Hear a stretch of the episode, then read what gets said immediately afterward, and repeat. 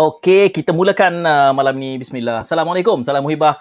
Uh, awal-awal lagi saya nak kongsikan ini uh, kepada semua penonton Dialektika T V. Ini sudah ada kempen ni, tamat darurat dot com. Uh, sudah mula tular, ramai yang berkongsi. Uh, jadi um, cuma uh, yang kita mendapat maklumat ini sudah pun digerakkan tetapi tidak ada pula uh, penanggungjawabnya. Uh, tidak, bukan niat kita untuk uh, mengajak anda semua confirm-confirm menyokong uh, kempen ini. Ia hanyalah salah satu agenda kerana niat kami di dalam Politikopi ini untuk kita membincangkan apa realiti politik yang berlangsung selama seminggu yang berlalu dan apakah unjuran kemungkinannya untuk seminggu yang ke depan. Minggu ini hangat, uh, kembali rancak, uh, ada nanti kita bincang, ada panel kita yang mencadangkan supaya pengunduran anggota kabinet uh, dari UMNO secara on block. Uh, itu pun menarik juga. Ada pula cadangan ataupun pandangan mengatakan undi lapan belas tak akan dilaksana, itu satu perkara. Kalimah Allah ni semua orang tiba-tiba menjadi ulama memberikan pandangan. Uh, tak apalah, kita bebas untuk memberikan pandangan. Panel saya di belakang tapi dah senyum-senyum je. Dia dah tahu dah apa yang dia nak sentuh seketika nanti. Kebetulan kedua-dua panel juga sudah pun memberikan pandangan balas tentang isu kalimah Allah ni. Uh, ia satu isu yang cenderung untuk dipolitikkan juga. Uh, dan juga saya kempen uh, kempen tamat darurat ni. Itu antara isu-isu yang mungkin kita akan sempat sentuh pada malam ini di dalam Politikopi, adalah ruangnya untuk kita bersembang-sembang dan berikan pandangan balas anda. Tidak hanya sekadar mendengar dan memberikan komentar di ruang Facebook dan juga YouTube. Kami sediakan ini, tiket digital ini. Anda boleh berinteraksi bersama Zahra. Zahra menantikan uh, panggilan anda. Mesej ke kosong satu sembilan sembilan empat dua lima lima empat enam. Anda boleh masuk. Kami berikan tiket untuk tampil dua minit untuk menyanggah. Uh, dua panel kita, Doktor Nirwandi dan juga Isham Jalil in the house. Tepuk, tepuk, tepuk, tepuk, tepuk, tepuk, tepuk. Mana ni? Tadi ada gangguan internet sikit ya. Waalaikumsalam warahmatullah. Oi, canggih. Canggih. Isham punya backdrop uh, Doktor Nirwandi. Canggih dia. Yalah. Ketua penerangan kan. Saya buat kat rumah aje Tuan Syed. Saya ah, beli apa ni, green screen. Ah, dia dia lain. Dia dia dia dia level lain, makam lain. Dia penerangan. Dia penerangan kena canggih. Kita ni tengok ha, gobok semua boleh runtuh semua belakang kita kan. Okey, terima kasih kepada Saudara Isham yeah, yeah. dan Doktor Nirwandi. Tadi ya, uh, saya berikan sedikit uh, alert ataupun um, ya, ada sedikit gangguan internet tadi. Saya kata takkanlah sebab Isham dengan Nirwandi keluar tiba-tiba internet kita kena sabotage. Mengusik je sebab kita dah kempen uh, blueprint digital. Dia, dia lain, lain. uh, saya bimbang tadi sebab Doktor Nirwandi agak tidak stabil sikit, sesekali terkeluar, sesekali masuk. Jadi kita mohon kesabaran beliau dan juga kesabaran uh, penonton semua uh, di dalam interaksi kita pada malam ini. Uh, mudah-mudahan semuanya tenang-tenang saja internet, uh, sem- semakin menghangat. Ordinan terbaru akan makin, apa ni, uh, Faizal Jamil, ordinan baru akan makin jejaskan indeks kebebasan. Ya, ini antara, doh, belum kita bincang lagi, orang nah, dah, dah bagi pandangan eh. tu. Hmm. Uh, Okey, tak apa. Uh, Nirwandi mungkin akan ada sedikit delay. Saya mulakan dengan Saudara Isham dulu. Ada banyak oh, isu bang. Dah, dah, okay. dah terkeluar dah. Okay. Nirwandi dah terkeluar. Kita kena sabar dia kena yeah. keluar masuk, keluar masuk ni. Saya mula dengan Saudara Isham dulu. Um, okay. Ya, yeah. uh, antara banyak-banyak isu yang paling hangat minggu ini, yang mana yang harus kita mulakan rentak Politikopi malam ni? Oh, tanya saya?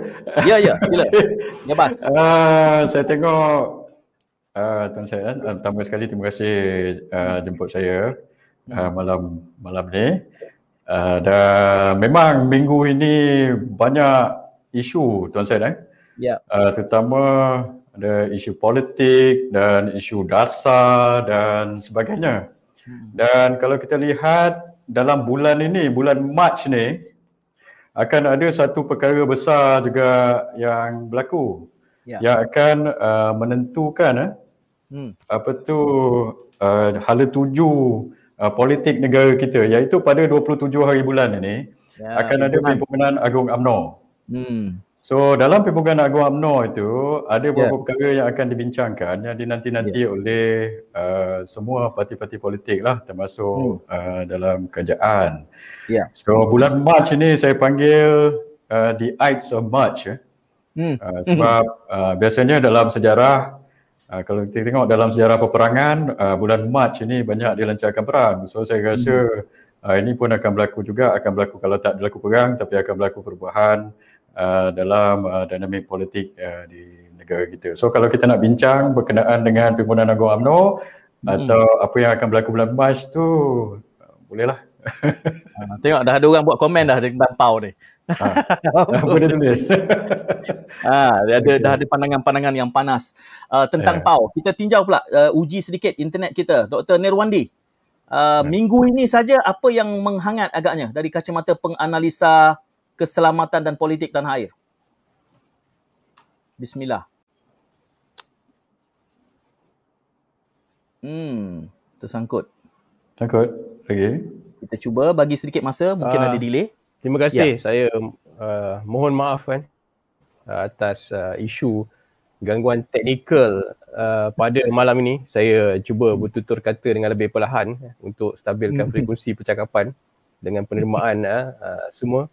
Jadi uh, okay. ini mungkin uh, uh, berlaku tanpa disengajakan. Jadi apa yang menarik eh, uh, kupasan sepanjang minggu ni telah tentulah isu uh, politik tanah air yang masih lagi uh, terus eh, dihangat diperkatakan.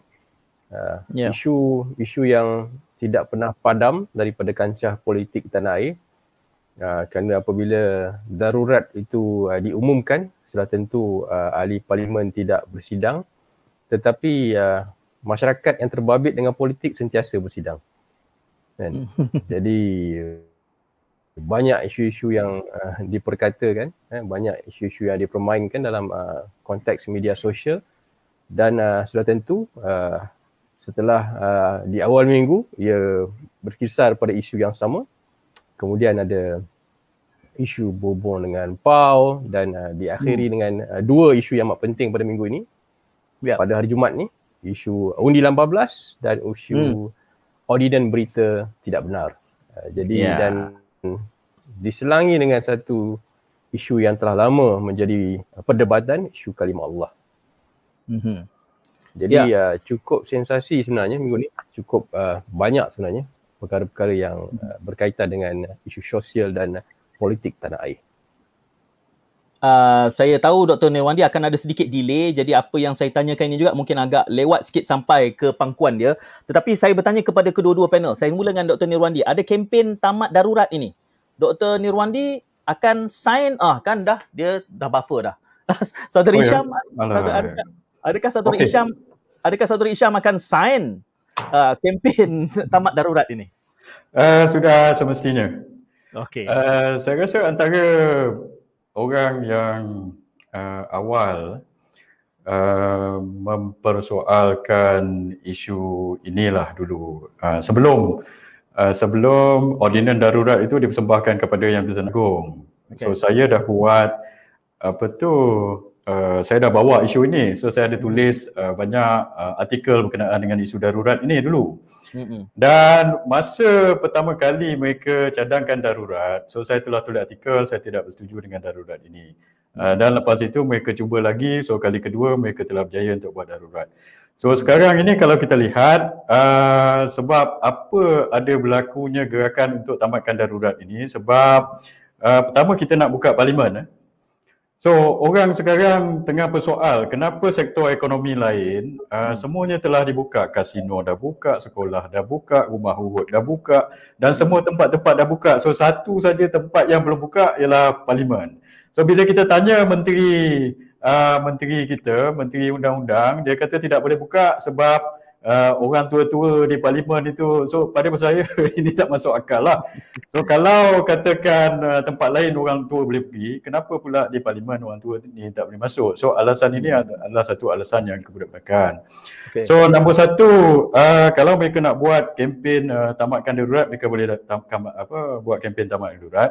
Tapi saya punya prioriti, dan uh, kita, saya rasa di Barisan Nasional pun bersetuju dengan saya, prioriti pertama kita adalah untuk buka parlimen dulu. Okey. Uh, darurat, uh, kalau mereka nak teruskan darurat, okey, mereka boleh te- teruskan darurat. Uh, hmm. Tapi parlimen perlu dibuka. Sebab kalau kita lihat uh, sekarang ini, macam saya cakap tadi, semua benda dah buka tapi parlimen tak buka. Tapi masalahnya uh, bagaimana? Masalahnya bila parlimen tak buka, kita tak boleh bincang banyak benda semak imbang eh Tuan Syed. Yeah. Eh? Yeah. Uh, sekarang ni orang nak bincang ma- macam mana pelan vaksinasi ni. Hmm. Apakah rancangan kerajaan? Kita tengok hari ini Uh, hmm. orang-orang hilang kerja eh. Data yang telah dikeluarkan tujuh ratus sembilan puluh dua ribu orang telah hilang kerja. Sebelum hmm. itu kita tengok data dalam setiap bulan ada empat puluh hingga lima puluh ribu orang tak ada kerja. Tapi yeah. uh, semasa COVID eh, tujuh ratus sembilan puluh dua ribu. Apa kerajaan ini ingin buat dengan uh, dengan perkara ini? Dan hmm. ada juga isu-isu lain yang perlu dibincangkan di parlimen. Contohnya isu semak imbang. Yeah. Uh, isu apa tu dakwaan pemberian kontrak semasa darurat eh, di, dibuat hmm. uh, kepada uh, menantu Perdana Menteri sendiri. Dakwaan ini perlu dijawab. Dan juga geran beratus juta kepada uh, saudara mara yang dikatakan kepada saudara mara Menteri Kewangan, ini perlu dijawab uh, di peringkat uh, di peringkat parlimen. Dan banyak hari, hari ini kita ada isu uh, kalimah Allah pula. Hmm. Huh? So kalau parlimen tidak dibuka, dekat mana kita nak bincang perkara ini? Seolah-olah macam ahli parlimen uh, ditutup uh, mulut mereka, tidak boleh bincang, so tidak boleh semak imbang. So dia kata uh, dia akan buka uh, perkara ini, uh, yeah. buka apa tu uh, apa tu tamatkan darurat pada satu hari bulan Ogos dia kata. Hmm. Tapi sekarang bulan Mac, kalau kita nak tunggu bulan Ogos, itu lima enam bulan, setengah tahun kita nak tunggu. Negara kita tak boleh tunggu setengah tahun untuk hmm. buka parlimen. So okay. ini yang saya kata, eh, nombor satu, kita kena buka parlimen dulu. Saya tak faham eh, kenapa hmm. kerajaan tak nak buka parlimen. Sebenarnya saya boleh agak lah kenapa eh. Uh, tapi pada alasan-alasan yang diberi oleh mereka itu tidak hmm. boleh uh, kita yeah. terima.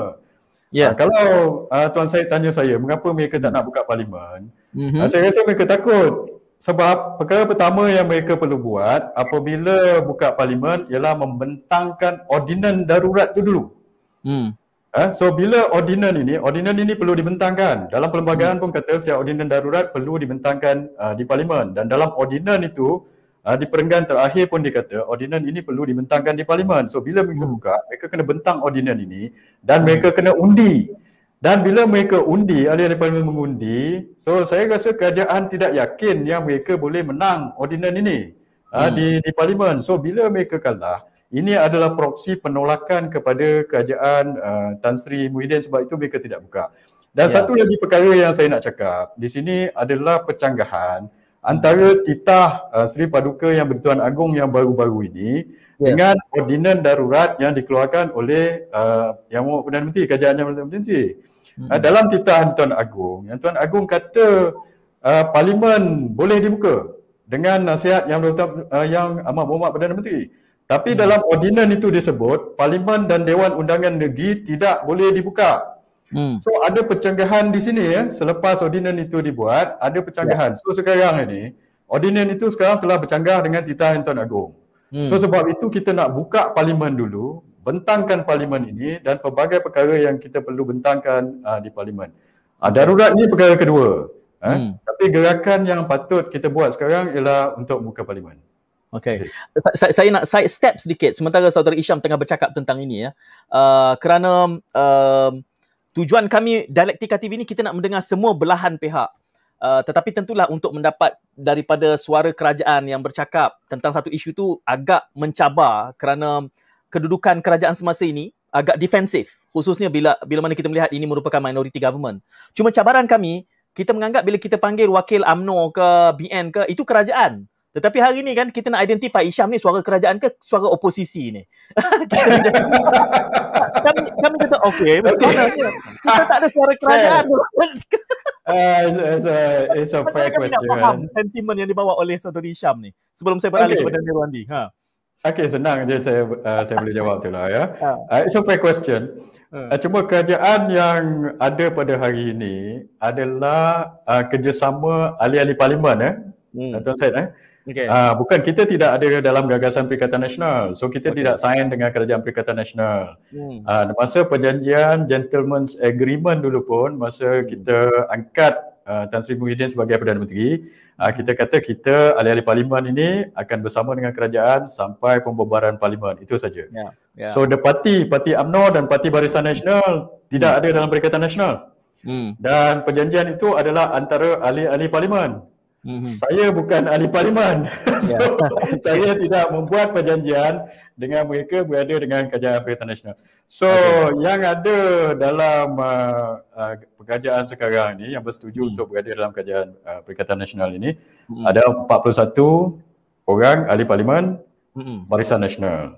Okay. Bukannya tiga perpuluhan lapan juta akar um. ubi UMNO termasuk nah. saya sendiri. Sebab oh. itu saya uh, uh, buat usul lah.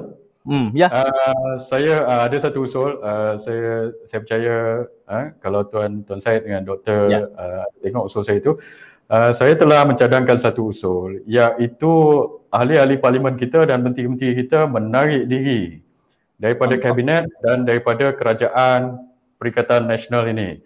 Dan okay. usul ini perlu dibawa ke Perhimpunan Agong UMNO supaya hmm. ianya disetujui oleh daripada pucuk pimpinan yeah. ke akar umbi. Dan hmm. uh, ada sebab mendesak mengapa usul ini perlu dibincangkan di Perhimpunan Agong UMNO dan perlu dibuat. Okay. Dan uh, dua minggu lepas uh, Tengku Razali, ya, penasihat UMNO, telah mencadangkan begini. Hmm. Uh, beliau juga telah telefon saya, so saya dah bercakap dengan beliau berkenaan dengan hmm. usul ini. Saya kata saya setuju aku untuk tarik diri, okay. tapi kita kena ada proses itu. Dalam UMNO hmm. ni kita parti besar, eh. kita bukan hmm. macam P P B M. uh, hmm. P P B M dia boleh buat keputusan di atas saja, dia tak ada akar umbi. hmm. Tapi UMNO kita ada proses dia, so uh, apa presiden pun uh, tidak tidak mahu instruct Uh, ahli-ahli parlimen ini sebab dia tak nak, dia tidak mahu buat unilateral uh, yeah. decision atau action. Dia akan menyebabkan yeah. masalah pada peringkat parti, boleh jadi mm. pecah parti. So sebab mm. itu saya kata kita perlu bawa ke P A U okay. dan bincangkan. Mm-hmm. Dan kalau disetujui uh, oleh majoriti perwakilan-perwakilan ataupun di, uh, di Perhimpunan Agong UMNO untuk mm. kita menaik diri, kita menaik diri. Uh, kenapa okay. kita perlu menaik diri? Sebab yang mendesaknya kita tak boleh tunggu, macam saya cakap tadi. Kita tidak hmm. boleh tunggu selama lima enam bulan mereka tak nak buka parlimen. Hmm. Ha, ada keadaan ekonomi teruk, keadaan COVID teruk, banyak sangat yeah. krisis.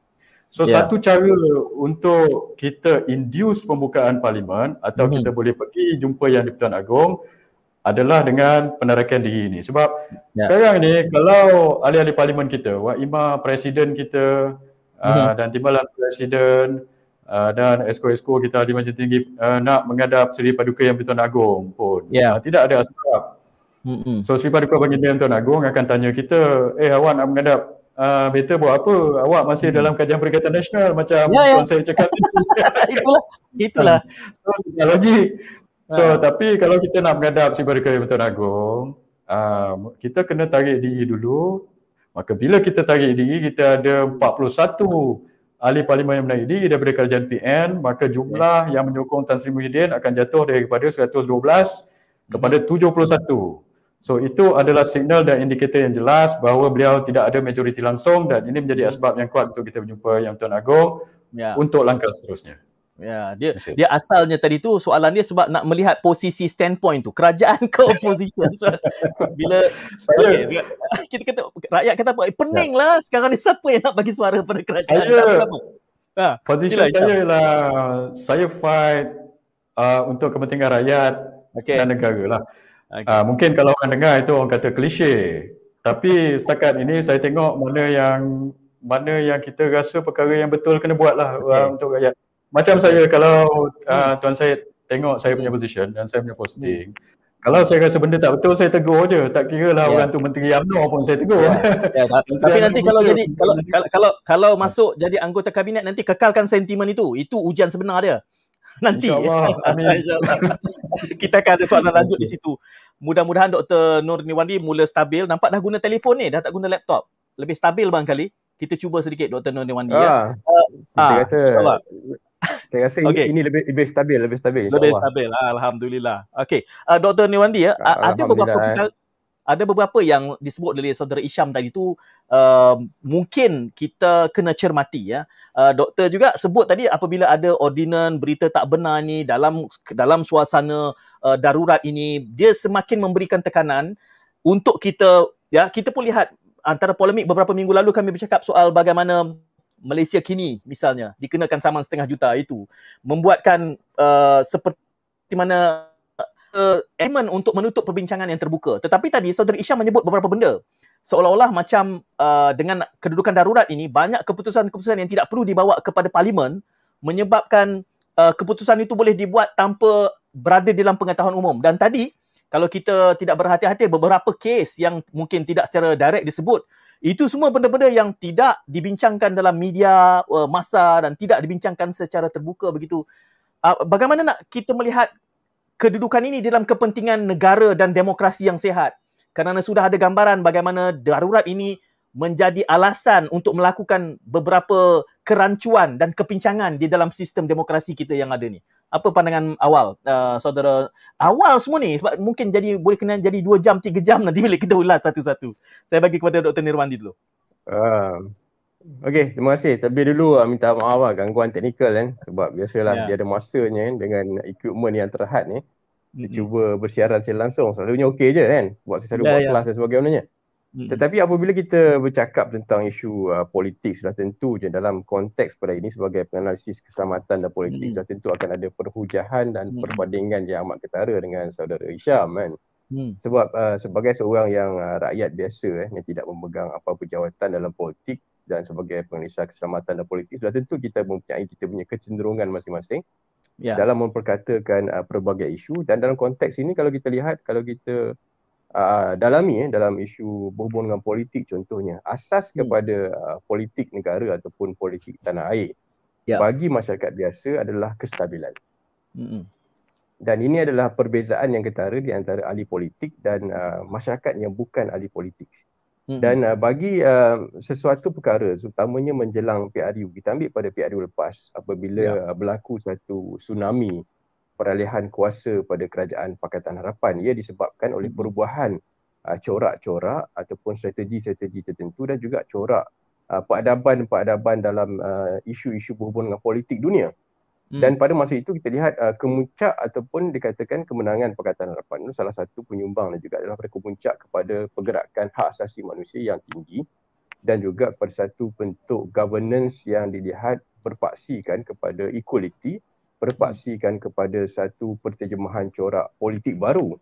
Hmm. Dan pada masa itu saya masih ingat lagi uh, kalau uh, di kalangan Barisan Nasional secara uh, singkatnya kalau kita dapat recall balik, banyak culaan-culaan eh, yang hmm. diberikan oleh pihak Barisan Nasional menjangkakan bahawa mereka akan memenangi pilihan raya dalam uh, pilihan raya lepas dengan agak hmm. baik, eh, dengan keputusan yang agak baik. Dan culaan-culaan itu dibuat dengan beberapa perisian-perisian teknologi uh, dan saya rasa mungkin saudara Isham pun terbabit dalam culaan-culaan tersebut. Dan uh, ini memberikan satu bentuk gambaran bahawa sebenarnya Barisan Nasional dikatakan mampu untuk menangani pilihan raya lepas. Yeah. Tetapi apa yang berlaku adalah sebaliknya.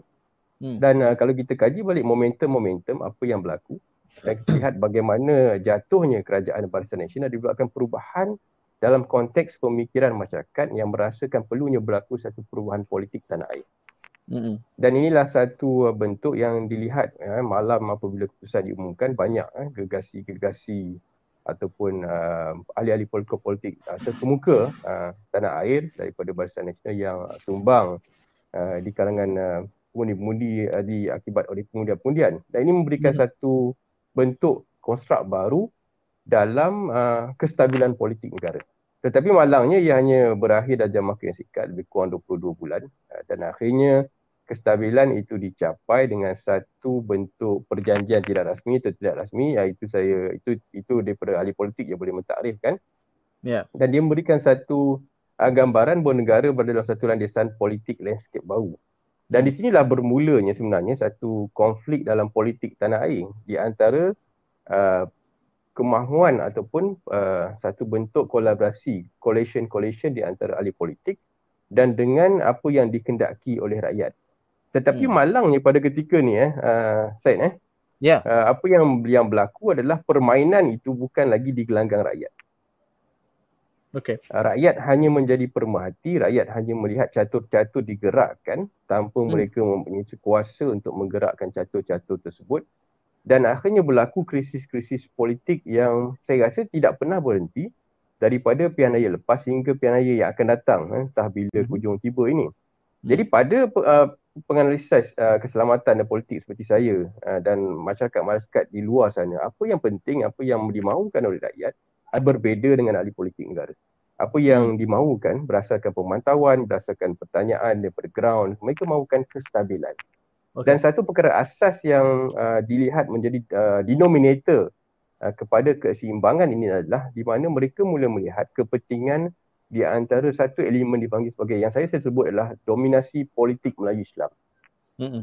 Yang dimulakan dengan uh, Muafakat Nasional dan akhirnya mm. juga dengan Perikatan Nasional, dan mereka okay. seolah-olah um, mendapat bayangan eh mendapat mm-hmm. bayangan secara rakyat eh ini bukan cerita yeah. ahli politik, ni cerita rakyat kan. Eh. So uh, sebab saya bukan dalam kapasiti sebagai ahli politik, sebagai pemerhati okay. dan pengurusan politik, mereka mahukan bayangan seolah-olahnya berlaku satu bentuk penyatuan yang tidak mempunyai satu garis uh, batasan politik dalam hmm. bentuk penyatuan di antara tiga parti utama, P A S, okay. uh, UMNO dan sudah tentu dengan hmm. Bersatu. Dan okay. ini akhirnya menimbulkan pergeseran-pergeseran uh, dalaman yang kita sedia maklum pada ini, tetapi dalam uh, konteks kestabilan, keseimbangan ini penting. Kenapa saya kata, kalau saya boleh sentuh sikit sejarah, memang hmm. UMNO masih relevan, itu memang tidak ada soal ataupun tolok gantinya. Relevannya UMNO penting kerana apabila berlakunya peristiwa Melayu Union, UMNO ditubuhkan untuk mengatasi isu permasalahan Melayu Union. Dan apabila tiga belas Mei berlaku enam puluh sembilan tujuh puluh empat, Barisan Nasional berjaya membentuk satu solution dalam uh, untuk membentuk satu elemen perpaduan, dan seterusnya uh, Rukun Negara terbentuk seribu sembilan ratus tujuh puluh, dan kita berada pada tahap tentu sehinggalah Pakatan Harapan mengambil alih tampuk kepimpinan negara, dan dilihat berlaku kepincangan apabila formula yang bukan didominasi oleh politik Melayu Islam cuba okay. uh, menjadi satu uh, proses pergerakan politik negara. Dan inilah saya rasa asas uh, kestabilan yang uh, cuba yang dikendaki, dan akhirnya harapan itu adalah supaya berlaku penyatuan, berlaku satu elemen uh, gabungan politik yang tidak mempunyai satu uh, elemen-elemen peribadi, elemen-elemen tu. Dan saya ingat lagi kata-kata Tuan Syed yang amat popular semasa uh, berbicara. Uh, hmm. Kita suruh ahli politik berhenti politik macam suruh Messi berhenti main bola. Yeah. Kan? Itu itu ada quotes yang saya ingat sampai hari ini, dan ini adalah satu realiti dan saya pun tidak minta mereka berhenti bermain politik. Tetapi asas pada kestabilan dan kehendak uh, keselamatan pada ini adalah sudah tentu okay. untuk melihat satu uh, pergerakan politik yang stabil. Okay. Satu bentuk uh, hala tuju politik yang lebih uh, baik, kerana apa okay. yang uh, dibimbangkan, Saudara Isham kata kalau tarik empat puluh satu tinggal tujuh puluh, tujuh puluh mm-hmm. lebih habis uh, satu coalition, dan okay. jajaran baru coalition itu yang kita sebagai rakyat ataupun daripada dapatan daripada pemerhati uh, penganalisa sebagai keselamatan dan politik mm. mendapati bahawa apakah jaminan jajaran baru ini dapat okay. memberikan satu impak, satu rasa relief okay. eh, satu rasa selesa Aha. kepada masyarakat Melayu Islam khususnya okay. uh, dalam memastikan hala tuju politik negara masih bergerak dalam satu konstruk ataupun satu jajaran yang uh-huh. menguntungkan uh, masyarakat Melayu Islam, kerana kita tahu okay. banyak isu-isu yang berlaku uh, okay. dalam tempoh dua puluh bulan itu. So kalau okay. saya nak saya, saya sambung, nak tanya dengan uh, doktor okey okey boleh silakan. Doktor, sebelum uh, nanti kami nanti nak buat petikan juga, uh, jadi kalau boleh Doktor Nirwandi letakkan uh, kamera tu betul-betul berada di tengah, sebab nanti bila kita buat petikan semula nanti tu oh, okay, okay, takut okay. sengit kamera right. uh, kamera centerkan kamera tu nanti. Ah, jadi cantik sikitlah bila kita buat uh, clipping pendek itu nanti. Cuma Doktor Nirwandi right. ya, sebelum saya beralih semula kepada Isham, saya saya memahami semangat kerajaan Melayu Islam tu, tetapi valid lagikah dalam realiti hari ini apabila momentum di dalam UMNO tu sendiri sudah, kalau lihat komen-komen uh, penonton kita pun banyak yang menggesa. Saya tak tahu sama ada saitro atau tidak, tapi realitinya pun kepimpinan UMNO itu sendiri pun um, sudah mula menuntut bahawa ini ruangnya, termasuk daripada Kuli, dengan jelas. Ini bukan lagi soal kempen-kempenan, tetapi what, valid lagikah hari ini kalau kita bercakap mengatakan kerajaan Perikatan Nasional ini mewakili kerajaan Melayu Islam seperti yang kita ingin sewaktu mana selepas langkah Sheraton dulu?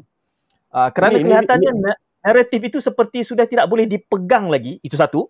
Bahagian yang kedua daripada soalan ini adalah kerana gambaran yang diberikan oleh Saudara Isham tadi, uh, terdapat isu-isu yang melibatkan soal kecekapan, integriti yang berlaku di dalam bayangan darurat ini, yang tidak dapat diketengahkan, tidak dapat didebatkan disebabkan oleh tiadanya parlimen yang berlangsung. Jadi uh, tidakkah kalau kita mengatakan bahawa kerajaan Melayu Islam itu harus paksinya integriti, ketulusan dan nilai-nilai norma tinggi, bagaimana kita nak menyantuni semangat sewaktu selepas langkah Sheraton dengan realiti baru yang sedang disebut dan polemikkan? Saya bagi ruang pada Doktor Nirwandi dulu. Saya, saya rasa satu soalan yang baik, dan, dan, dan sudah tentu kalau komen pada ini kita keingatlah saya tidak mewakili mana-mana pihak. Saya hanya bercakap dalam kapasiti sebagai analisis keselamatan dan politik, dan uh, komen-komen itu saya harap uh, komen-komen datang daripada mereka-mereka masyarakat-masyarakat yang bergerak secara neutral. Tetapi hmm. apa yang yang hendak dibincangkan, yang disampaikan adalah luahan hati masyarakat dalam konteks yang mengatakan bahawa keselamatan dan kesabaran politik itu perlu berlaku dalam denominasi, denominator atau denominasi Parti Orang Islam. Kita harus ingat, Barisan hmm. Nasional harus uh, akur, UMNO harus akur bahawa mereka tewas pada pilihan raya lepas disebabkan beberapa faktor.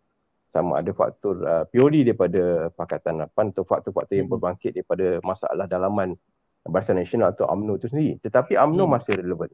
Dan apa hmm. yang berlaku selepas itu adalah bagaimana untuk memastikan culaan-culaan baru ini ataupun harapan-harapan baru yang dikatakan oleh UMNO yang mereka mampu bergerak dengan jajaran baru itu sebenarnya dah mampu untuk menjadikan mereka satu pembangkit ataupun paksi sebagai denominator ataupun hmm. satu teras untuk membentuk dominasi pasif orang Islam.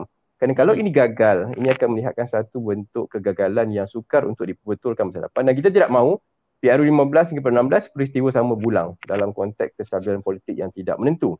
Hmm. Jadi pada asasnya, kerana ramai yang mempertikaikan yang mengatakan bahawa kenapa uh, UMNO ataupun Barisan Nasional amat yakin mereka okay. boleh memenangi pilihan raya semula kerana kegagalan uh, Pakatan Harapan memerintah selama dua puluh dua bulan itu bukanlah satu hmm. jaminan bahawa sebenarnya Barisan hmm. Nasional boleh memenangi pilihan raya se- dengan begitu mudah.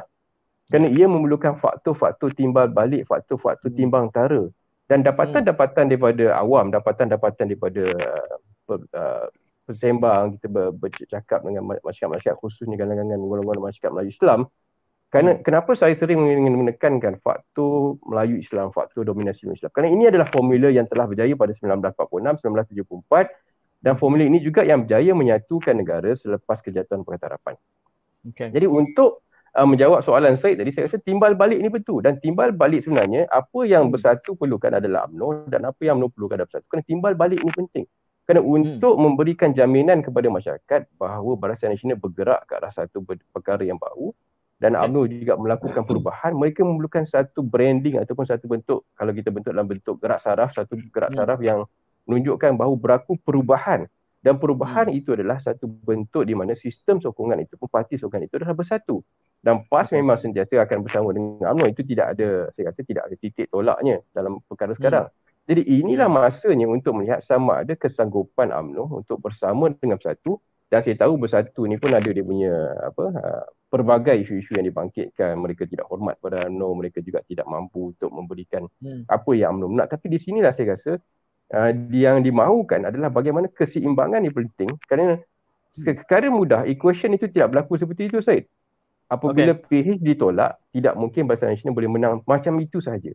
Jadi inilah yang menurutkan saya rasa kalau dikatakan culaan itu ada, culaan itu harus dijadikan dengan beberapa kaedah supaya dominasi politik Melayu Islam itu bergerak dalam keadaan yang seimbang. Okay. Jadi ini adalah okay. di, di mana faktor itu penting kenapa UMNO perlu kekal sekurang-kurangnya hmm. bersama dengan uh, Perikatan Nasional, sekurang-kurangnya bersama hmm. dengan parti-parti Melayu Islam untuk mewujudkan hmm. bahawa permunian itu sedang berlaku, satu proses rekonsiliasi okay. itu sedang berlaku untuk memastikan bahawa UMNO yang diterjemahkan, Barisan Nasional yang diterjemahkan untuk menghadapi pilihan raya ada satu bentuk penyatuan, satu bentuk denominasi, uh, dominasi politik Melayu Islam yang berteraskan kepercayaan okay. dan menaikkan hmm. integriti UMNO itu. Dan balik pada soalan kedua, adakah hmm. faktor-faktor integriti yang di, memainkan peranan penting dalam proses uh, politik negara? Sudah tentu. Dan ramai yang pernah uh, bertanya pada saya uh, dalam satu proses pertanyaan yang agak uh, padat, uh, kenapa kita tidak ikut sebagai negara lain yang mementingkan merit dalam penyatuan bangsa? Malaysia hmm. yang mementingkan merit dalam bentuk politik negara. Jawapannya amat mudah.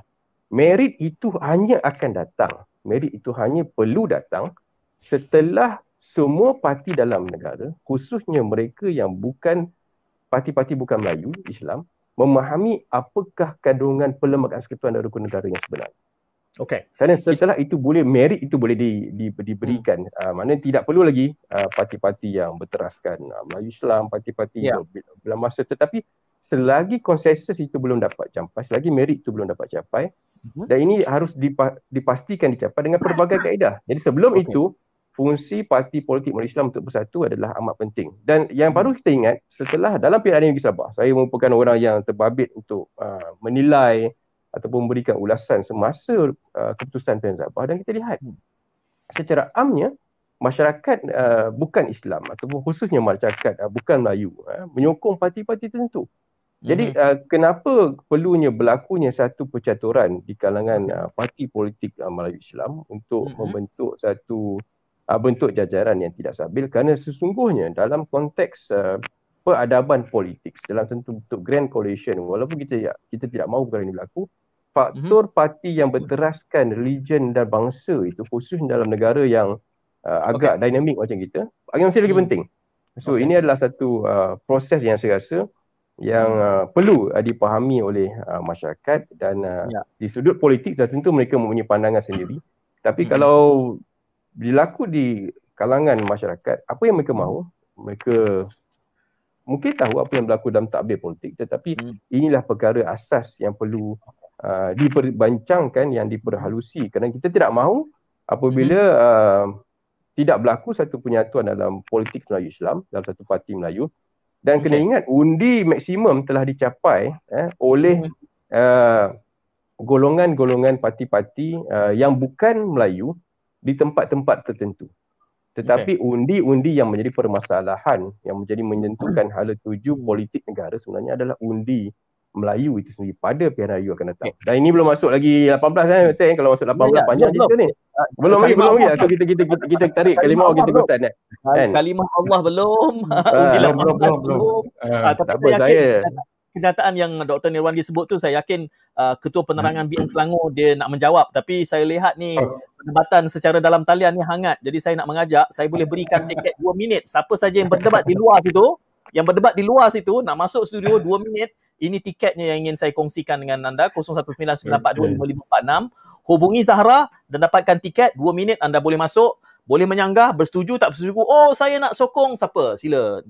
Kita boleh, tapi kita berikan ruang hanya dua minit saja. Saudara Isham, Uh, naratif yeah. dibawa oleh Doktor Nirwandi tadi soal keutamaannya adalah untuk terus berpakat dengan P P B M walaupun ada ketidakpersetujuan apa pun, kerana itu okay. yang gambarannya rakyat nak okay. itu.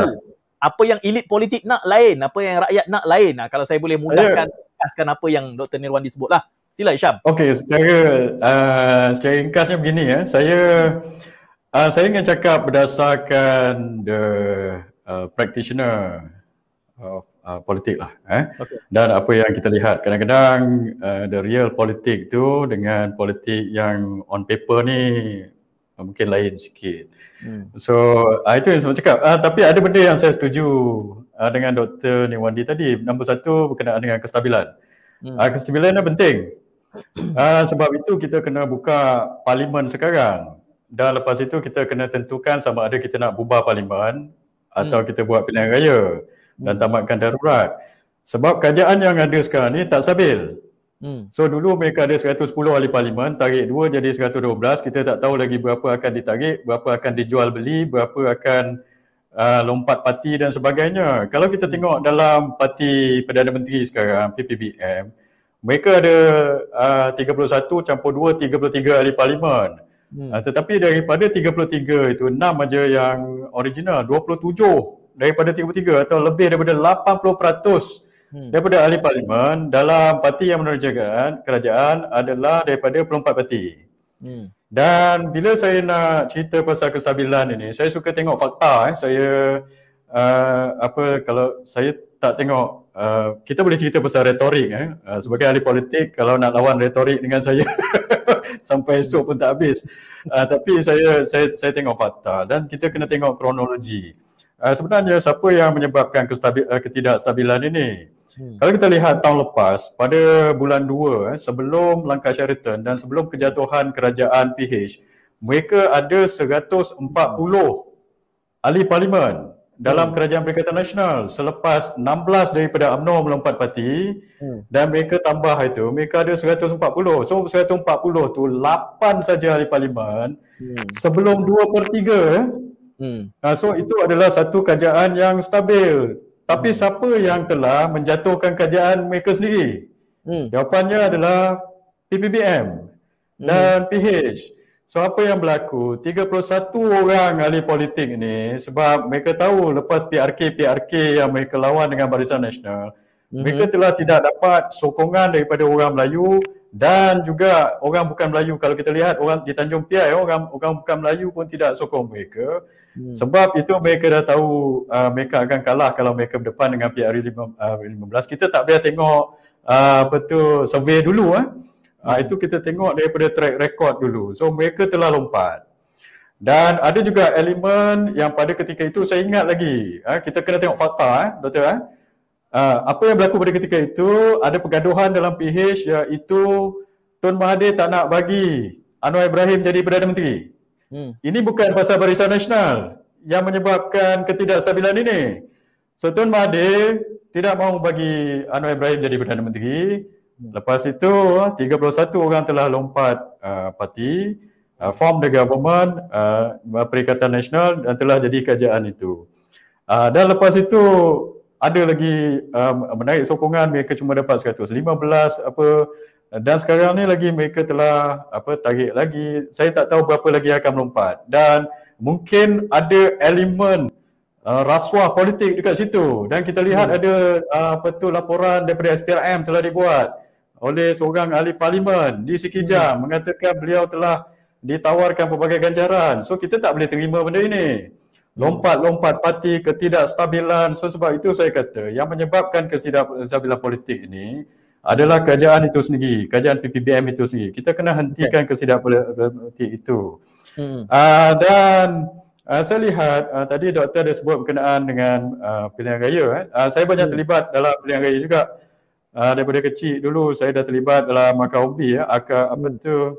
Uh, mak ayah saya adalah uh, pemimpin akaun U M N O uh, okay. di Selangor. Umur lapan tahun saya datang tampal poster dan sebagainya. So saya lihat daripada segi pengalaman saya dekat situ. Dan saya tengok uh, dalam setiap P R U ni ada satu tema besar dia. Hmm. Uh, tema besar. Uh, dalam P R U empat belas uh, saya nak betulkan fakta doktor tadi. Eh. Dalam P R U empat belas saya tak ada dalam forum. Eh. hmm. Sebab Datuk Najib, kalau tengok live saya sebelum ini uh, saya dah cakap. Uh, sebab time tu Datuk Najib uh, suruh saya fokus on uh, dasar sederhana dan jangka panjang. Hmm. Uh, sebelum tu P R K P R K saya terlibat. Tapi P R U lima belas saya tidak ada forum. Uh, yalah uh, masa tu agensi-agensi, tapi ada betulnya masa tu uh, tidak ada agensi pun hmm. yang uh, menganggap bahawa kita akan kalah. Eh. So saya tak ada forum, saya tidak ada data. So saya pun sebenarnya tidak menyangka kita akan kalah. Tapi kita telah kalah. Uh, tetapi pada ketika itu P R U empat belas tema besarnya adalah untuk apa menjatuhkan kerajaan Barisan Nasional. Kita tengok Tun Mahathir dengan P H dengan D A P ingin jatuhkan B N, terutamanya ingin menjatuhkan Datuk Najib lah uh, dengan pelbagai-bagai kempen yang telah ada. Itu tema besar, jatuhkan Datuk Najib, jatuhkan kerajaan Barisan Nasional. Uh, P R U tiga belas temanya adalah tsunami Cina, penolakan hmm. uh, kaum Cina ke atas Barisan Nasional. Tahun sembilan puluh sembilan selepas Doktor Mahathir uh, bergaduh dengan Anwar Ibrahim tahun sembilan puluh tujuh sembilan puluh lapan, temanya adalah penolakan orang Melayu ke atas Doktor Mahathir. Sebab itu Doktor Mahathir kena letak jawatan selepas itu. Hmm. Dan Barisan Nasional menang tahun sembilan belas sembilan puluh sembilan sebab undi Cina, hmm. bukan pasal undi Melayu. Kalau mengikut undi Melayu maka uh, Barisan Nasional telah kalah pada ketika itu. So persoalannya sekarang, kalau kita pergi uh, P R U lima belas, apakah tema besar? Hmm. Ya, uh, doktor pun dah nampak uh, berapa banyak survei yang telah dibuat eh, daripada uh, apa tu uh, banyaklah uh, kita ada apa tu I D E, Saudara Isham, Sinar, yeah. Sincu, Jepo, Utusan T V dan sebagainya. So apa tema besarnya? Hmm. Tema besar ini, survei-survei ini telah menunjukkan tema besarnya adalah penolakan rakyat kepada kerajaan pengkhianat dan pelompat parti. So itu is the big theme of P R U lima belas. So hmm. ini kita tidak boleh deny lagi. So sebab itu sekarang ni uh, kerajaan P P B M sekarang, kita tahu tiga puluh satu ahli parlimen mereka lompat parti. Mereka tidak ada akaun B, mereka tidak ada jentera. Okay. Uh, dan kursi-kursi asal mereka pun tak ada. Sebab itu mereka memerlukan U M N O dengan P A S untuk pikul mereka ini. Tapi saya percaya U M N O dengan P A S ni bukan bodoh. Takkan kita nak pikul mereka-mereka ini. Kalau kita pikul, bagi laluan kepada mereka, undi kita akan pecah. Dan memang kita boleh bawa apa tu katakan, ramai orang kata apa ni retorik penyatuan Melayu lah dan sebagainya. Ini hanyalah retorik. Saya dah cakap benda ini, penyatuan Melayu ini yang dibawa oleh P P B M ini hanyalah retorik. Sebelum Doktor Mahathir cakap eh. Dan hmm. bukan saya seorang yang cakap, Doktor Mahathir pun, Tun Mahathir pun, uh, pengasas P P B M uh, bulan lepas cakap penyatuan Melayu ni hanyalah retorik uh, yang dibawa oleh P P B M. Kenapa? Kalau kita tengok Orang yang dalam P P B M sekarang, mereka bukannya serius untuk penyatuan Melayu. Sebahagian besar daripada P P B M itu ahli-ahli parlimennya daripada P K R. Dan ahli-ahli parlimen ini juga yang dulu masa dia menteri jadi P H yang telah mencadangkan I S A T yeah. dan Statut Rom. Ini ahli-ahli parlimen dalam P P B M sekarang. So mereka ini berada dalam P P B M and alih-alih mereka kata mereka ingin uh, penyatuan Melayu. Dan uh, macam doktor kata tadi, tiba-tiba ingin kerajaan Melayu Islam dan sebagainya. So nombor satu, rakyat tidak bodoh eh? okay. uh, dengan retorik-retorik begini. Nombor dua ialah saya telah bagi solution pada mereka. Mereka ini parti serpihan, parti kecil, tidak ada akar rumbi. Takkan yang besar, dulu mereka panggil Presiden U M N O, Datuk Zahid berjumpa dengan Doktor Mahathir suruh bubar U M N O. Ini tidak logik. Takkanlah U M N O yang ada lebih tiga juta ahli nak bubarkan and then masuk parti serpihan seperti P P B M. Kalau okay. kita bubarkan parti kita, kita punya akar umbi tidak akan masuk bersatu, akan jadi bertempiaran dan akan pecah lagi parti. Dan parti-parti lain Melayu akan tertubuh dan akan jadi lagi pemecahan parti-parti uh, apa tu orang-orang Melayu. Tak logik. So okay. sebab tu solution saya ialah parti-parti serpihan ini perlu dibubar. Saya dah bagi solution ni tahun lepas.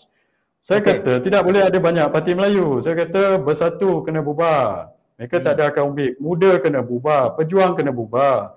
Dan masuk semula dalam U M N O. Dan saya kata kalau mereka tidak mahu masuk U M N O, mereka boleh masuk P A S. Hmm. Ha, kalau inilah, kalau dengan ini mereka setuju, maka barulah kita ada penyatuan Melayu itu, kita boleh pergi pilihan raya. Tetapi okay. mungkin pasal ego mereka ke apa, Hmm. Uh, mereka tidak mahu bubar parti mereka. So bila mereka tidak mahu bubar parti mereka, mereka tidak mahu masuk uh, balik U M N O ataupun P A S. Uh, ini okay. yang telah uh, ini yang telah berlaku. Bila kita pergi pilihan raya, hmm. uh, kalau mereka expect untuk U M N O dan P A S uh, memberi kursi kepada mereka, saya tak rasa ini akan berlaku. Dan saya juga dah cakap sebelum ini, kalau kita tengok on paper, Uh, kalau ada ada even uh, some uh, profesor-profesor yang telah membuat kajian eh, mm-hmm. dia kata campur undi Bersatu, campur undi P A S, campur undi U M N O, oh kita boleh menang sampai seratus enam puluh dua kursi. Ini mengarut, saya kata, sebab ini kalau mana profesor ni dapat P H D? Saya nak saya nak tanya. Uh, saya dulu dalam kerajaan dua puluh tahun, uh, dalam kerajaan dan G L C. Saya bersara pun di J P M sebagai pengarah jurusan di J P M. Sebelum buat keputusan, saya nak tengok data dan saya pernah bekerjasama dengan S P R juga. So sebelum kita buat keputusan, kita kena tengok data itu. Ya. P P B M ini, undi dia dulu lebih daripada enam puluh peratus undi mereka datang daripada orang bukan Melayu. Even Tan Sri Muhyiddin eh, menang di Pagoh dapat dua puluh tiga ribu undi, tiga belas ribu undi itu datang daripada China dan India. hmm. So kali ni beliau bertanding di Pagoh, tiga belas ribu ini besar kemungkinan takkan undi beliau lagi. So sebab itu bila kita ingin membuat pengiraan sama ada oh kalau ini campur undi ini dapat undi ini penyatuan Melayu dapat seratus enam puluh dua kursi menang dua puluh tiga, hmm. saya kata ini mengarut. eh? Uh, dan sebab itu saya kata nombor satu, dulu uh, even uh, puak-puak yang mesra P P B M ni, Tan Sri Anwar Musa, uh, dia appear dalam wacana Sinar. Dia kata uh, U M N O perlu bekerjasama dengan P P B M, kalau tidak U M N O tak boleh menang, dia kata. yeah. uh, Dia kata, dia tanya bolehkah U M N O menang tanpa P P B M? Saya kata eh jangan patah semangat. Sebab soalan yang sebetulnya perlu ditanya ialah bukan adakah U M N O boleh menang tanpa P P B M. Sebab U M N O ada kaum B, ada jentera, ada penyokong kuat kita. Soalannya ialah adakah P P B M boleh menang tanpa U M N O? Nah. Dan kalau kita disuruh atau dipaksa bagi laluan uh, kepada P P B M, maka ikut sejarah eh, kalau kita kaji. Eh, bila every time kita bagi laluan kepada sesuatu parti dan undi kita akan pecah. Hmm. Ha? Kita apa tu dulu kata di Pagoh enam belas undi kita dulu uh, mengundi Barisan Nasional. Tapi kalau ini kalau kita disuruh untuk bagi laluan kepada Tan Sri Muhyiddin, kita takkan dapat enam belas ribu undi ni, takkan dapat pada dia semua. hmm. Akan pecah, macam juga kita bagi. So bila undi ni pecah, kebarangkalian besar yang akan menang adalah P H hmm. dan D A P. Ha, kita dah buat kira-kira ni semua. So sebab itu saya kata ha, bila saya tunjuk data saya dalam live saya eh, Uh, kita bila bila kita tengok perkara ini, so kita okay. tidak mahu perkara ini berlaku. So dulu P P B M eh, hmm. saya nak cerita sikit pasal P P B M ini sebab saya bukan dalam Perikatan Nasional. Uh, so saya cakap lah, saya cakap benda fakta lah eh. Uh, saya tak peduli eh. Uh, so dulu masa P R U empat belas yang telah menyebabkan P H dan D A P berkuasa dalam negara ni eh, yang telah menjatuhkan kerajaan Melayu Islam dulu adalah P P B M. Bila mereka keluar daripada U M N O bekerjasama dengan D A P dan P H, maka kerajaan Barisan Nasional telah jatuh. D A P telah berkuasa selama dua puluh dua bulan. Hmm. Lepas tu bila kita nak buat penyatuan Melayu, dah elok dah dalam uh, Muafakat Nasional dulu. Siapa yang pecahkan Muafakat Nasional? Hmm. P P B M juga. So okay. Sebab itu dua kali kita dah kena dengan uh, mereka ini. Mm-hmm. So saya tak percaya, uh, saya tak rasa akar umbi uh, U M N O akan menerima mereka ini atau percaya kepada retorik-retorik uh, mereka ini. Okay. Uh, orang putih kata fool me once, once. apa shame on you, fool me twice, shame on me. If you fool me three times, saya tak tahu apa akan dia.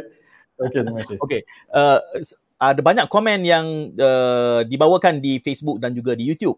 Uh, cumanya oleh kerana ini politik kopi, kita tidak ada satu tema khas, ya. Cuma kita ingin yeah. melihat apa insiden yang berlaku seminggu dan apa yang bakal berlaku menjelang ke depan. Kita sudah menyentuh uh, tentang kemungkinan, bukan kemungkinan, dua puluh tujuh Mac memang adalah Perhimpunan Agong U M N O-nya, P A O, yeah. dan pada ketika itu Saudara Isham sudah pun mencadangkan supaya usul on block semua anggota Kabinet U M N O keluar. Uh, komen Doktor Nirwandi, kalau kita mengambil daripada semangat ulasan yang awal itu, menganggap bahawa ia bukanlah satu keputusan yang bijaksana, ya. Tetapi bercakap soal uh, real politik dan juga pragmatism, kelihatan hmm. sokongannya, sentimennya buat masa ini adalah untuk tidak bersama P P B M. Tetapi sebenarnya yeah. optionnya bukanlah soal uh, either or, kerana dinamismnya banyak, termasuk juga kata-kata uh, P K R boleh juga berpakat dengan U M N O. Jadi soal uh, jajaran politik baru itu sebenarnya option yang terlalu kaya, dan saya tak tahu, takut nanti P P B M pun dilute dan betul-betul masuk ke dalam U M N O. Jadi ini soal tactical movement yang boleh saja yeah. beralih arah disebabkan oleh hanya satu dua pimpinan yang membuat keputusan, bukan hanya semata-mata soal U M N O, mungkin juga daripada belahan-belahan yang lain. Apa komen Saudara Nirwandi melihat kepada dinamism dan juga option yang terlalu banyak sekarang ni?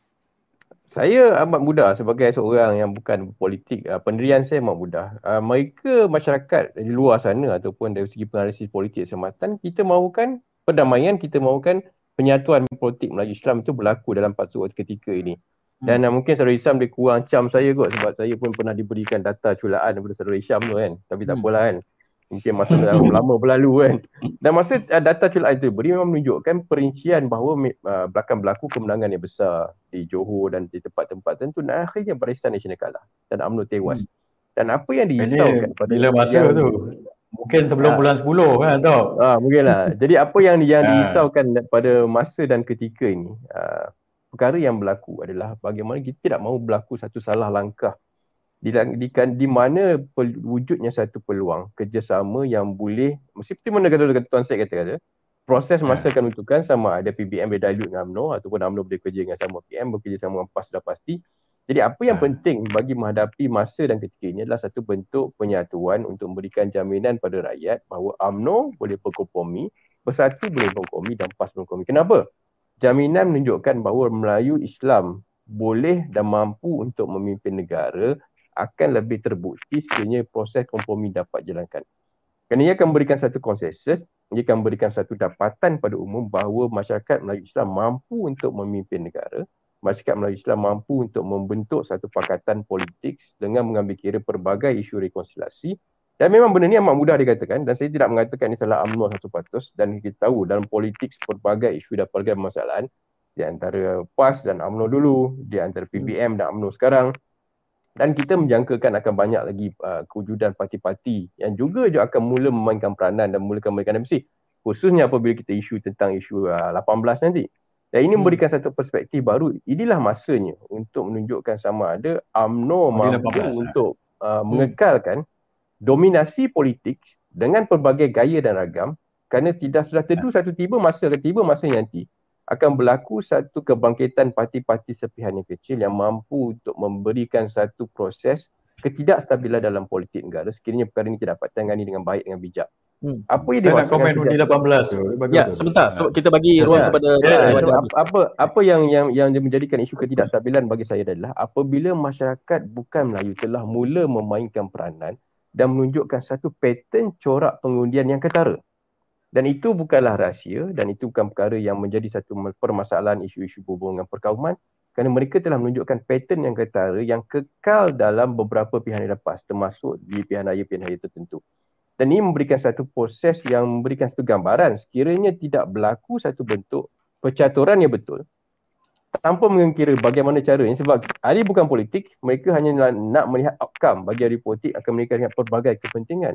Rakyat demand dan rakyat mahu supaya benda ini dapat dilaksanakan dan memberikan hmm. satu konsep bahawa parti politik Melayu Islam mampu untuk bergerak dalam sehaluan, mampu untuk membentuk satu pattern yang sama kuat, sama padan supaya keseimbangan okay. daripada politik itu dapat dicapai dengan uh, satu cara yang lebih meyakinkan. Selagi itu yeah. tidak berjaya kerana trauma setelah apa yang berlaku ke atas masyarakat Melayu Islam dalam tempoh tertentu telah memberikan satu impak yang negatif dalam pemikiran masyarakat berhubung dengan pentadbiran, pentadbiran kerajaan tertentu dan parti-parti politik itu khususnya parti-parti politik yang selain berada U M N O.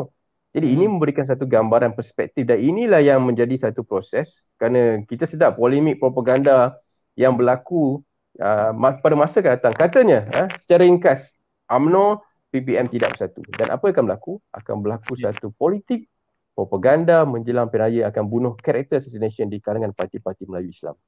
Dan sudah tentunya ini akan memberikan satu gambaran yang kurang baik dan sudah tentu ia akan beri keuntungan pada ahli politik tapi secara keseluruhannya ia akan membuktikan kerapuhan, kepincangan, pergerakan, kerapuhan, kepincangan Melayu, leader-leader, kalangan-kalangan ahli politik Melayu Islam yang dilihat tidak mampu membentuk hmm. satu pakatan walaupun sebenarnya kekuasaan itu telah berada dalam tangan. Ini pandangan daripada uh, ahli bukan politik okay. yang daripada yeah. karakter bukan politik yang membincangkan isu dalam perkara ini. Hmm. Uh, kita sangat nak meraihkan kepelbagaian pandangan tu sebab kami punya prinsip di dialektika ni kita kata kalau dua pandangan itu mirip salah satu daripadanya jadi tak relevan satu saja jadi tak perlulah kita ada pentas dialektika ni kalau semuanya bersatu okay. kan. Sebentar, Saudara Isham nak mengulas tadi tentang U D lapan belas itu juga menarik kerana ada juga pimpinan Uh, senior U M N O yang mengatakan bahawa U N D lapan belas ni tidak akan dilaksanakan uh, menjelang P R U lima belas ni tapi ramai yang memberikan komen ini panas-panas. Saya nak mengajak hmm. selain panas di luar boleh memanfaatkan boleh apa orang kata uh, release the steam dengan menghubungi kosong satu sembilan sembilan empat dua lima lima empat enam masuk ke studio dua minit boleh bertingkah boleh berikan pandangan. U N D lapan belas Saudara Isham kalau dilaksanakan di dalam P R U ini orang kata it's a no man's land. Because uh, U N D lapan belas ini empat juta mungkin sampai ke tujuh juta lapan, kalau lapan. Uh, sampai sa, sampai lapan. Tempoh bila dilaksanakan itu tak ada siapa yang benar-benar menguasai uh, mereka yang berada dalam julat usia pengundi muda ini. Itu yang Saudara Isham nak ulas tadi. Sila. Betul. Okey. Uh, saya nak ulas sebab kita dah nak dekat satu jam ya. Uh, hmm. uh, minta maaf tadi saya potong. Saya selalu tak potong cakap orang ya, Dok eh. Uh, tapi sebab saya tengok ni saya takut tak sempat nak ulas satu Uh, isu pasal U D lapan belas ni adalah isu yang penting dan also yeah. saya nak ulas also isu kalimah Allah eh. Kalimah Allah. Uh, Soal kalimah Allah. So uh, U D lapan belas ni begini, uh, hmm. masa sebelum P R U empat belas saya dah dulu saya dah kata uh, saya appear dalam Astro Awani, saya tak tak sure masa Tuan Syed ada ke tidak di situ. Hmm. Uh, walaupun saya tak ada dalam warum tapi saya buat data-data agensi tu saya tak ada, saya buat congak sendiri.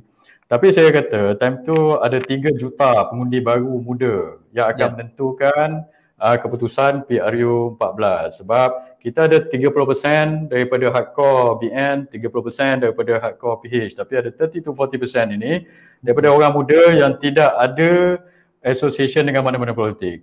Uh, yeah. So it turns out masa P R U empat belas orang muda semua di P H sebab mereka telah dijanjikan dengan uh, P T P T N dihapuskan pada ketika itu. Hmm. Sama juga kenapa uh, kita telah hilang tiga puluh kawasan Felda eh, masa hmm. P R U empat belas sebab ada seorang ini masuk kawasan Felda dia janjikan untuk hapuskan separuh eh, uh, hutang orang-orang Felda. So apabila lepas P R U empat belas it turns out that mereka uh, tipu janji-janji ini tidak tidak tidak ditunai. So apa implikasinya sekarang? So implikasi sekarang masa bulan uh, Januari uh, tahun ini Uh, saya tak tahu, saya mungkin masa dalam uh, interview dengan UMNO, eh, UMNO panggil saya hmm. uh, dan buat wacana, dan saya yang pertama kali saya rasalah cakap, atau antara yang pertama yang kata kita perlu tuntut supaya uh, undi lapan belas ni diadakan, walaupun uh, tak, kalau pilihan raya diadakan tak sampai bulan Julai, saya kata. Hmm. Kalau P R U diadakan bulan ini atau bulan April, so kerajaan sepatutnya boleh benarkan undi lapan belas ini. Hmm. Uh, sebabnya kenapa? Sebab uh, orang yang umur lapan belas tahun ini, for the next lima tahun, mereka adalah pemegang taruh yang terbesar ke atas dasar-dasar kerajaan. Dan mereka terkesan, eh, kalau kita tengok sekarang, eh, uh, orang yang hilang kerja, uh, apa tu, unemployment rate sekarang lima peratus. Hmm. Tapi unemployment rate of uh, belia, eh, di bawah tiga puluh tahun adalah tiga kali ganda lebih tinggi daripada itu, atau lima belas peratus. So banyak belia-belia yang umur lapan belas tahun ke atas ni lepas sekolah tidak dapat kerja, dan mereka ini yang bawa Grab dan sebagainya. Lepas tu dalam tempoh lapan belas ke dua puluh tiga tahun for the next five years yang lepas P R U lima belas ini, itulah masa yang mereka paling tertekan, iaitu mereka ingin memulakan keluarga, mencari pekerjaan, mencari rumah dan sebagainya. So hmm. mereka terkesan dengan dasar-dasar kerajaan. So kalau mereka tidak dibenarkan mengundi, itu tidak adil kepada mereka. So sebab hmm. itu saya suruh buat. Dan saya dulu dalam kerajaan, saya pernah bekerjasama dengan S P R. Eh. Hmm. Uh, ada alasan yang dikatakan oleh, uh, tak tahulah orang dalam kerajaan, dia kata, oh tidak sempat buat sebab tidak sempat digazet lah, atau ada proses hmm. dan sebagainya. Eh dulu masa kita buat persempadanan semula, eh, saya ingat hmm. saya dengan S P R dulu, saya apa tu, saya mereka kita, saya ingat hearing yang kita buat itu hmm. ha, habis hanya dua tiga bulan sebelum P R U lah. Ha, masa dua ribu lapan belas P R U bulan uh, bulan lima kita buat hearing, saya tak, tak salah saya habis tahun dua ribu lapan belas bulan satu bulan dua. Hmm. Hanya beberapa bulan. Lepas tu sempat pula kita buat untuk mendaftar uh, dan penjajaran baru untuk redelineation exercise sebenarnya semula itu. So kali ini uh, kita tengok untuk pendaftaran automatik orang muda undi lapan belas tahun takkan tidak boleh dibuat. Dulu penjajaran baru delineation itu adalah lebih complicated. Okay. Itu pun kita boleh buat. Ini kita ada dalam I C, dalam J P N. Saya dulu di P M O, saya boleh nampak data-data ini semua. Eh. Uh, ambil daripada J P N dengan S P R, so kita boleh harmonikan, murnikan data itu dalam tempoh beberapa minggu saja. Bukan tak boleh dibuat, boleh dibuat. So hendak seribu daya, tak mau seribu uh, seribu dalih, seribu alasan. Uh, itu yang mereka perlu, uh, perlu buat. Dan satu lagi saya nak cakap, dulu yang cadangkan undi lapan belas ini adalah Bersatu, Armada. Sekarang okay. yang tak mau mereka juga.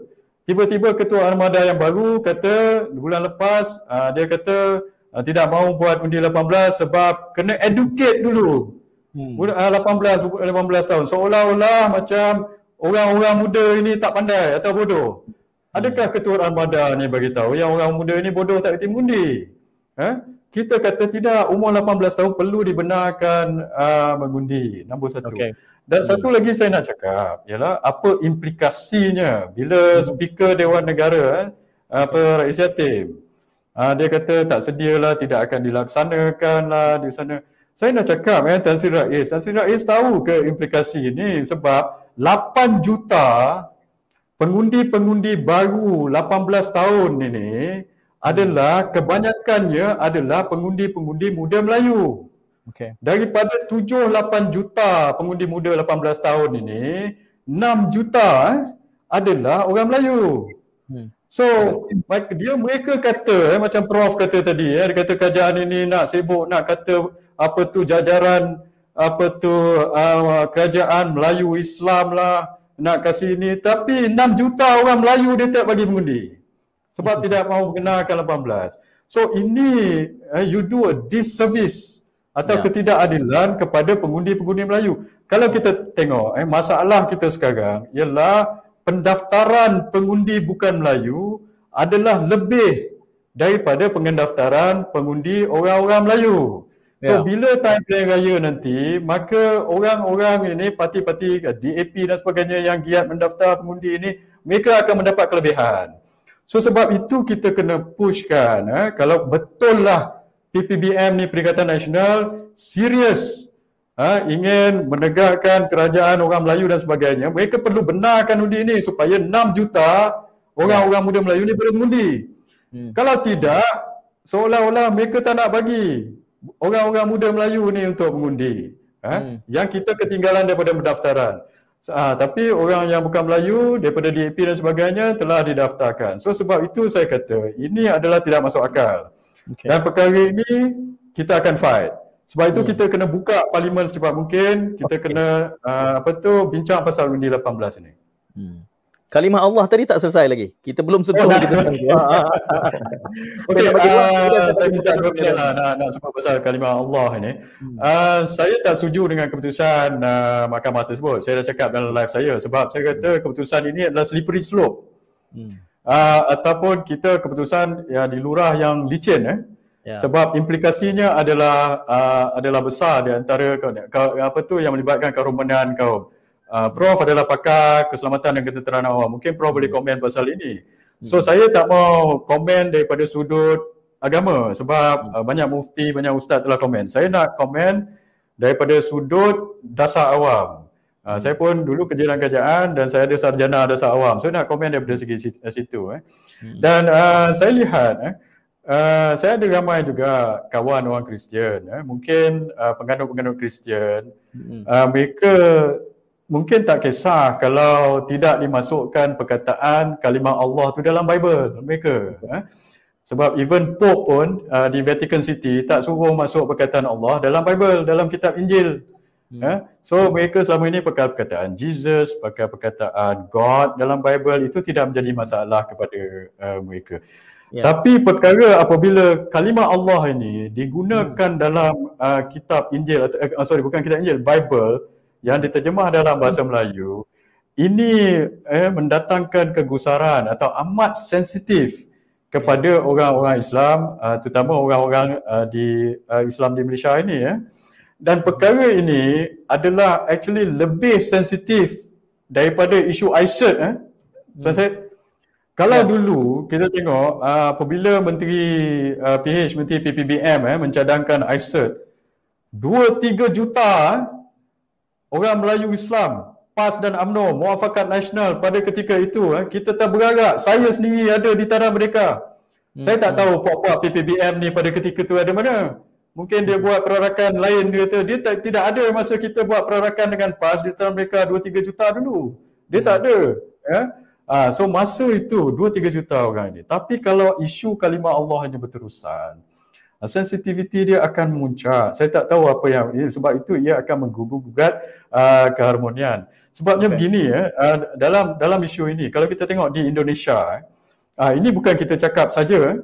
Uh, kita tengok ada kes-kes berlaku di Indonesia. Di Indonesia kalimah Allah ini uh, digunakan untuk memurtadkan orang Islam uh, hmm. di Indonesia. So ada satu uh, anggaran eh, uh, tuan Syed, yeah. di Indonesia anggarannya setiap tahun eh, lima ratus ribu ke dua juta umat Islam di Indonesia telah dimurtadkan masuk Kristian eh, di Indonesia. Lima ratus ribu tu ada satu anggaran dan dua juta itu adalah anggaran seorang anggota Majlis Ulama Indonesia. Dia kata two million Uh, orang Islam di Indonesia telah dikonvert uh, ke uh, ke Catholicism uh, setiap tahun. Dan mengikut anggaran ini juga, dia kata kalau ini berlaku uh, Indonesia dalam tempoh lima belas ke enam puluh tahun hmm. tidak lagi akan menjadi negara Islam. Sekarang Indonesia mempunyai umat Islam yang terbesar di dunia, tiga ratus juta. Dan dulu sembilan puluh lima peratus daripada rakyat Indonesia adalah umat Islam. Hmm. Tetapi sekarang telah jatuh kepada lapan puluh lima peratus. So lapan puluh lima peratus, sepuluh peratus jatuh dalam tempoh uh, dua puluh tiga puluh tahun ini. Yep. Dan ada peningkatan uh, apa, penganut Kristian di Indonesia sehingga sepuluh ke lima belas peratus. Sekarang ni ada lebih tiga puluh juta penganut Kristian di Indonesia. Mereka target uh, apa tu untuk convert uh, orang-orang Muslim terutamanya, terutama orang-orang Islam yang miskin uh, di Indonesia. So okeylah mereka nak uh, apa tu ber, berini ke apa, tapi apakah implikasinya kepada ketenteraman awam? Mm-hmm. Kalau kita tengok ada dua implikasi di sini yang kita perlu risau eh. Nombor satu, di Indonesia apabila perkara-perkara ini berlaku, banyak rusuhan dan juga banyak riot, banyak apa tu apa, apa ni ke, isu keagamaan berlaku. Hmm. Kalau kita tengok di Bekasi, di Kupang, di Ketapang sepuluh dua puluh tahun lalu, berapa puluh rumah-rumah ibadat telah dibakar dan orang telah dibunuh di Indonesia. Eh? Sebab apa? Mereka telah bergaduh. Ada orang murtad, ada orang tidak puas hati, lepas tu bergaduh. Mereka buka dua puluh tiga puluh ini yang dibakar, masjid pun ada, church pun ada. Eh? Ha, telah dibakar di situ. Dan implikasi kedua, akan ada sel-sel eh? uh, uh, pelampau agama yang berlaku. Di Indonesia telah berlaku. Jemaah uh, Islamiah dulu ditubuhkan. Dan salah satu jemaah Islamiah ni, apa dia buat ialah uh, mereka bunuh orang-orang yang murtad ini. Mm-hmm. Ha? Dan mula-mula di, di di Pulau Jawa, lepas tu mereka telah lari uh, lari ke Aceh. So kita tidak mahu benda-benda ini berlaku di Malaysia ini yang mengganggu gugat keharmonian uh, negara kita. So sebab itu saya kata perkara ini perlu dilihat daripada segi uh, keseluruhan. Eh? Bukannya kita buat keputusan begini. Sebab itu saya mahu kajian hari ini appeal. Eh? Uh, saya mahu K D N buat dua perkara. Nombor satu, mereka perlu appeal untuk benda ini ke Mahkamah Rayuan. Hmm. Kedua, mereka kena apply stay of execution. Sebab kalau okay. mereka tak apply for stay of execution, hmm. maka orang-orang ini boleh print macam-macam dan akan membuat provokasi dan akan mengganggu gugat. Di Malaysia sekarang kita berhadapan yeah. dengan dua krisis. Hmm. Nombor satu, krisis COVID. Nombor dua, krisis ekonomi. We cannot afford to have another crisis, krisis agama, keharmonian kaum dan agama pula di Malaysia ini. Eh? Kalau kita ada krisis ekonomi, krisis COVID dan ini dengan ini kerajaan ada satu lagi krisis, nombor satu memang kerajaan ini tidak tidak boleh diharapkan dan akan hancurlah negara ini kalau kita nak tunggu sampai uh, satu apa tu satu bulan Ogos uh, apa tu habis habis darurat. Ini yang saya kata. Dan saya nak komen sikit berkenaan dengan apa ni uh, ketua penerangan uh, Bersatu, siapa nama dia, Wan uh, apa tu uh, yang dia kata dia tidak mahu campur uh, urusan uh, mahkamah. Ini lagi lucu eh? Sebab hmm. di mahkamah itu dua pihak dalam saman sivil itu uh, uh, pihak itu adalah pihak uh, apa tu uh, Jill Island itu. Pihak yang sebelah lagi ialah Kementerian Dalam Negeri. Kementerian Dalam Negeri ini kerajaan eh? yeah. Nah, kerajaan P P B M macam mana pula dia kata dia tidak mahu campur tangan. So sepatutnya kerajaan K D N yang menterinya adalah Menteri Bersatu, sampai hari ini kita tidak nampak dia buat uh, apa-apa uh, statement yang mengatakan dia nak appeal ke apa. Yang saya tahu dia kata dia nak tunggu dulu kenyataan bertulis. Ya. Yeah. Uh, tetapi uh, kenyataan bertulis, tetapi kenyataan di mahkamah kita dah ada. Dan sepatutnya dia kena decide, K D N kena decide untuk appeal perkara ini dan apply for state occasion sebelum negara kita ini uh, menjadi huru-hara. Okay. Kalau tuan Syed uh, nak suruh saya teka lah eh, kenapa hmm. mereka berdolak-dalik uh, dalam perkara ini, hmm. ada mungkin lah, ini ini saya cakap je lah eh, okay. uh, benar ke tidak, wallahualam. Telahan. Mungkin uh, Menteri P P B M ini atau Kerajaan Perikatan Nasional ini nak jaga hati uh, ahli-ahli parlimen beragama Kristian eh, okay. ataupun pengundi-pengundi beragama Kristian. So, saya faham hal ini sebab yalah, mereka Kerajaan Perikatan Nasional ni pun dia punya majoriti sikit dan ada berapa dua puluh tiga puluh ahli parlimen yang menyokong kerajaan itu adalah ber, apa tu beragama Kristian. Mm-hmm. uh, kan kalau mereka buat sesuatu yang menyinggung perasaan uh, ahli ahli parlimen Kristian ini pula, mereka tarik diri, jatuh pula kerajaan. Nah, mungkin itu sebabnya. Tetapi mm-hmm. apa yang saya nak sarankan ialah, sebab itu saya kata mereka kena put aside kepentingan politik mereka ini. Ya, put aside the political punya calculation itu dulu. Sebab tengok dasar dasar awam, dasar kerajaan ini dulu. Okay. Kalau perkara ini boleh ya, menyebabkan uh, apa negara menjadi huru-hara pasal ketidaktentraman dan menggugat keharmonian negara, okay. ini perlu difokuskan dahulu. Eh. Okay. Uh, itu bukannya pasal kira-kira berapa uh, pengundi Kristian uh, dan dan sebagainya. So sebab itu saya kata mereka kena lihat perkara ini uh, dan mereka tidak tidak boleh berpolitik sajalah. Hmm. Eh? Ya, saya uh, sebab saudara Isham pernah berada di dalam kelompok itu, elit politik yang melihat dari dalam. Uh, jadi apabila Saudara Isham yang membuat bacaan tafsiran di ujung itu, apa, kalaulah benar agama itu kemudian yang menjadi komoditi untuk memperdagangkan jumlah undi, hmm. maka uh, saya nak saya, saya nak tubuh parti barulah untuk melawan itu saja. Melawan itu saja. Kalau tadi Doktor Nirwandi ada pandangan yang berbeza soal Uh, nak mempertahankan kerjasama perikatan atau tidak dalam konteks undi lapan belas dan juga uh, isu kalimah Allah ni, bagaimana Doktor Nirwandi? Okey, uh, dia kalau kalau kita lihat dalam uh, politik ataupun dalam ketamadunan manusia kan, dia ada cara konsep pemikiran yang bergerak secara konsep, struktur dan operasional. Tapi dipermudahkan. Setiap masyarakat tu dia akan ada satu konsep pemikiran, dan masyarakat Cina telah menjumpai satu konsep pemikiran politik dan kerjasama politik yang mereka inginkan. Tapi kalau kita lihat dalam konsep ni, sini ya, kepentingan kalau kita katakan darurat, eh, mungkin uh, bagi Saudara Isham, darurat itu adalah satu bentuk tidak jalan, mengekang ahli parlimen dalam konteks politik. Tapi kalau kita lihat daripada konsep keselamatan, daripada konsep pemikiran, sebenarnya darurat adalah lambang menunjukkan satu punca kuasa yang diperuntukkan kepada Yang di-Pertuan Agong dalam perkara seratus lima puluh, dan membolehkan ada ordinan itu dibentuk oleh Yang di-Pertuan Agong dalam perkara seratus lima puluh B. Dari segi teknikalnya itu berlaku, tapi dari segi konsep pemikiran apa? Ia menunjukkan bahawa Yang di-Pertuan Agong mempunyai satu kuasa yang diperuntukkan kepada baginda di bawah Perlembagaan Persekutuan untuk menjaga kepentingan masyarakat dalam negara, khususnya kepentingan masyarakat Islam. Dan ini perbezaan lah, corak pemikiran konsep dengan corak pemikiran ya. berasaskan dengan kepentingan politik dan kepentingan perkara-perkara lain. Dan darurat ini memberikan signifikasi yang besar kepada sejarah negara, walaupun ini darurat yang kesembilan, ia memberikan satu gambaran penterjemahan bahawa dalam negara kita sekiranya tidak berlaku satu proses keseimbangan dalam apa jua perkara, Yang di-Pertuan Agong ada untuk memastikan rakyat dipelihara, khususnya masyarakat ya. Islam terpelihara dalam pelbagai cara melalui uh, anekdot-anekdot ataupun perkara-perkara yang berkaitan dengan perundangan dan perkara begitu. Dan Yang di-Pertuan Agong adalah parlimen tertinggi Angkatan Tentera Persekutuan hmm. dan, dan ketua utama negara. Jadi konsep darurat ni kalau kita lihat daripada perspektif politik, sudah tentu ia ber, ber, berbentuk satu ketidakadilan kepada ahli politik untuk berpolitik. Satu ketidakadilan dalam proses demokrasi. Hmm. Tapi kalau kita lihat daripada penghujahan teras kepada kekuatan kerajaan Melayu Islam, teras kepada prinsip persatuan dan rukun negara yang memberikan satu konsep pandangan, memberikan satu pahaman kepada masyarakat. Okay.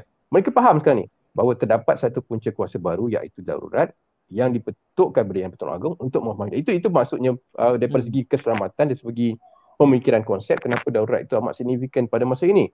Dan sudah tentunya ia memberikan satu tekanan kepada ahli politik apabila mereka tidak dapat bersidang dan mungkin katakan uh, merencatkan proses demokrasi. Hmm. Tapi dari segi uh, pandemik COVID sembilan belas dan uh, proses-proses berhubung dengan keselamatan, bagi saya ini menunjukkan satu punca kuasa khas yang diberikan kepada Tuan Agong. Kena ingat, darurat yang berlaku selama ini tidak wujud dalam media sosial.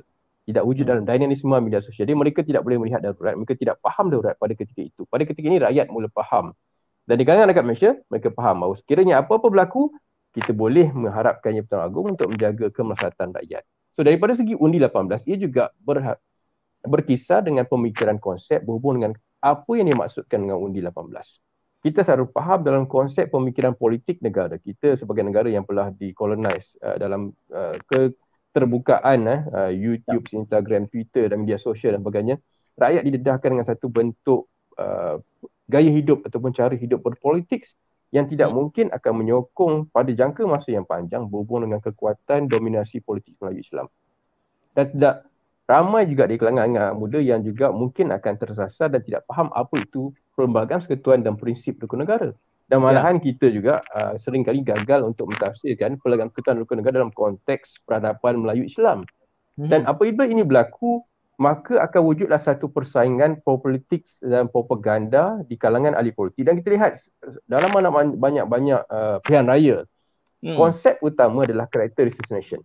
Konsep utama adalah propaganda. Dan jarang hmm. kita lihat seperti mana yang berlaku uh, dalam politik-politik, khususnya dalam uh, keadaan-keadaan negara-negara kita, negara-negara yang sekitar. Konsep politik yang bersifat dengan heroing the people, konsep politik yang bersifat menceritakan benda yang positif.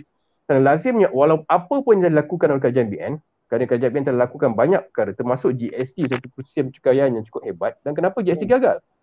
Kerana G S T telah dipropagandakan seolah-olah G S T ini menindas rakyat. Tetapi G S T pada dasarnya adalah satu bentuk sistem perisian yang boleh menggariskan semua pekerja-pekerja, semua peniaga-peniaga dalam satu sistem pencukaian digital hingga tidak ada kerjasama cukai. Dan khususnya hmm. di kalangan mereka-mereka yang berniaga, yang sektor-sektor ekonomi yang dikawal oleh mereka-mereka yang berkepentingan itu untuk membuat dua bentuk perekaunan.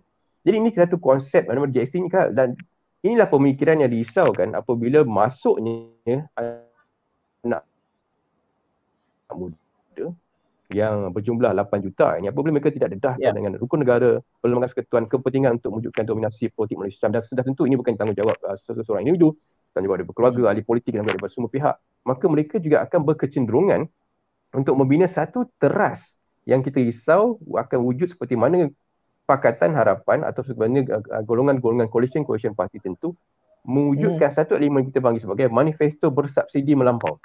Manifesto yang berkepentingan yang amat sukar direalisasikan. Dan inilah okay. satu bentuk yang akan memberikan satu kerugian pada negara. Pada akhirnya kita akan melihat satu per- perebutan manifesto yang bukan berkisarkan kepentingan perlengkapan negara, tapi lebih satu manifesto berbentuk subsidi, kecairan tunai yang melampau yang akhirnya akan mengakibatkan kerugian pada negara. Yang perlu bantu, perlu bantu.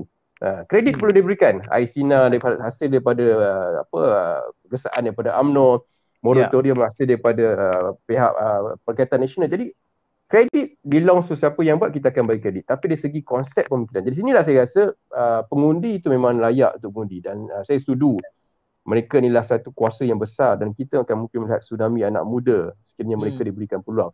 Tetapi yeah. kegusarannya adalah bagaimana untuk memastikan doktrinasi hmm. yang dibangkinkan, yang diwujudkan dalam persekitaran pemerintahan mereka, mereka yeah. melihat konteks perlembagaan dan rukun negara. Dan learning hmm. proses ini penting untuk memastikan mereka tidak terus terhidap hmm. ataupun uh, duduk dalam satu politik sempit, politik sempit, propaganda melampau, character assassination, dan akhirnya mereka faham inilah politik. Sebab okay. the best propaganda is the truth. Eh? Jadi inilah perkara yang perlu mungkin. Berbalik pada isu kalimah Allah. Hmm. Kalau uh, mungkin sebab saya tengok jam pun kan, saya pun Saudara Isham tengok jam kan. Kalau ikut kami kan, buat uh, je, kan, boleh. kita tak kita boleh buat, kita, kita boleh kita, kita boleh minum kita. kopi dan kita boleh break kan. Tapi isunya ha. adalah kalimah Allah. Dan ha. dalam pada ini saya dengan Saudara Isham saya amat bersependapat. Kerana bagi saya, saya pun dalam Masyrawani pun saya ada bagi kenyataan tadi ni. Kerana apa yang disaukan adalah penghujahan kehakiman berdasarkan satu kes terpencil digunakan untuk pukul rata, digunakan untuk um, memberi ruang untuk satu benda itu dilakukan secara uh, berluasa dan sewenang-wenangnya. Dan uh, sudah tentu dari segi aspek keselamatan ini perkara yang bahaya, kerana insurgency boleh berlaku dalam dua konteks, silence hmm. dan physical insurgency, dan perkara-perkara ini sudah tentu akan berikan ruang kegelisahan uh, dan yeah. satu benda perkara yang boleh mendatangkan kelunsingan. Kerana pada dasarnya walaupun di Sabah, Sarawak, konteksnya amat berlainan, kerana di sana kalimah Allah ni sebagaimana sudah biasa digunakan. Tetapi apabila dinamisme media sosial itu menjadi satu uh, garis panduan presiden kes tanpa meletakkan isu ni sebagai satu situasi terpencil, satu perkara yang perlu dilihat dalam satu konteks keadaan terpencil, maka ia mungkin disalahgunakan untuk mentafsirkan kes itu dalam satu aspek yang lebih luas. Jadi inilah peranan yang perlu dimainkan oleh semua pihak. Dan okay. saya amat berharap, tapi saya rasa ni angan-angan lah Syed kan. Yeah. Masa ni saya ingat Tuan Isham, uh, lepas tu ada pula Bersatu, P A S, buang topi duduk sebelah dan sign memorandum kita menentang kan ni. Tapi itu mungkin angan-angan je lah. Tapi awal apa pun ke- kesamaan wujud dalam konteks ini. Dan inilah yeah, di mana yeah. saya merasakan dominasi politik Melayu Islam adalah formula terbaik perpaduan negara. Hmm. Kerana tidak ada mereka yang akan tercicir, tidak ada mereka yang tindas, dan sudah terbukti okay. Uh, secara relevannya hmm. ini dia berlaku biaya dilakukan oleh B N selepas tahun seribu sembilan ratus tujuh puluh empat hmm. tapi pada masa yang ketika ini, pada masa yang keadaan pada ketika ini, cuma imej uh, politik Melayu Islam dengan kedatangan generasi baru muda dengan isu-isu berhubung dengan polarisasi, berhubung dengan isu-isu agama sebagaimananya, yeah. imej ini perlu dikekalkan, dan cara pengkekalan itulah tentunya. Ini belum masuk, ini anda ada penutup belum Syed? Ke nak saya tutup terus kan, nak bagi ruang penutup ruang penutup? Kita kena ha, berhenti sebelum sekejap. Okey. Jadi sebagai penutupnya, di sinilah ha. saya rasa uh, masyarakat ingin lihat. Saya tahu di belakang tabir politik dan semua tidak akan dipahami oleh masyarakat biasa. Saya hanyalah pengisah keselamatan politik dan saya adalah rakyat yang tidak mempunyai kepentingan politik tetapi mahukan kepentingan penyatuan itu berlaku walau apa pun. Kerana ya. now or never bagi saya. Kerana sekiranya penyatuan itu berlaku, sama ada berjaya atau tidak uh, Bersatu itu masuk pada UMNO atau berjaya atau Bersatu itu berada sebagai UMNO atau Bersatu itu hilang seperti mana, itu hmm. bagi saya dah perkara yang kedua. Yang hmm. utama pokok sini, Bersatu, P A S dan UMNO harus berjaya membentuk satu pakatan pada masa ini dan ketika ini supaya masyarakat Malaysia, masyarakat hmm. Melayu Islam dan masyarakat di luar sana bukan Islam yakin bahawa pemimpin politik Melayu Islam boleh mentadbir negara, boleh menguruskan negara dan menggunakan formula yang sama tanpa yeah. menggunakan elemen-elemen jajaran baru mm-hmm. yang berdasarkan pada uh, perkara-perkara yang telah pernah menghiris hati umat Islam dan negara kita. Dan okay. sekiranya ini dibentuk, saya amat yakin sekurang-kurangnya tiga penggal, tiga kali election akan mm. terus dikuasai dominasi politik yang sama. Sekiranya ia berlaku, tetapi sekiranya ia tidak, maka jajaran baru ni akan menimbulkan dua risiko. Mm. Satu, berjaya dengan syarat culaan-culaan yang diberikan oleh Saudara Isham itu tepat dan hmm. muktamad dan tidak ada cacat celanya, kerana berlaku culaan-culaan lepas juga tidak menepati sasaran.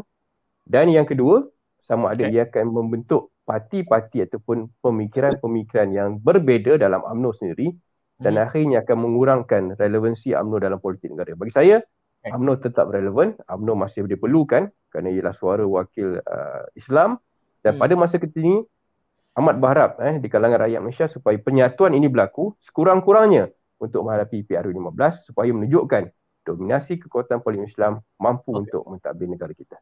Itu uh, itu penutup lah Syed. Eh? Okey, okay. uh, sebenarnya topik uh, kerajaan Melayu Islam ni kami sudah tangani sekitar mungkin dalam dua bulan yang lalu, agak panjang.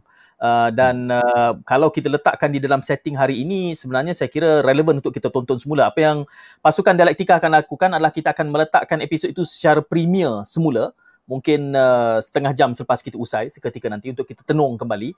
Kerana saya, walaupun Doktor Nirwandi tadi kata angan-angan ya, Uh, bercakap soal angan-angan penyatuan ini, sebenarnya bagi saya segalanya masih berkemungkinan dalam lembayung tajuk jajaran politik baru. Kerana lihat saja di Perak, dia, uh, itu dah jadi congak yang berbeza. Nanti saya mungkin mungkin saya, saya, saya, saya tambah sikit, seminit seminit. Dan saya mencadangkan uh, juga ada ada, ada sikit cadangan cadangan uh, okay. cadangan kecil okay. supaya autonomi diberikan kepada negeri-negeri yang mungkin Saudara Isham pun boleh bersetuju atau tidak bersetuju untuk membincangkan okay. perkara ini dan membalusi perkara ini sebelum perkara ini dibawa kepada peringkat lebih tinggi. Itu saja daripada saya. Ya, kerana kesannya adalah apabila tak ada siapa yang benar-benar menjadi kingmaker, nanti kena tengok hasil daripada P R U lima belas, jadi mungkin wajah dari satu negeri ke satu negeri akan berbeza. Uh, dan menariknya kerana Huntington di dalam uh, tulisan beliau juga membicarakan tentang mungkin kena ada dua cycle dan kita baru satu setengah.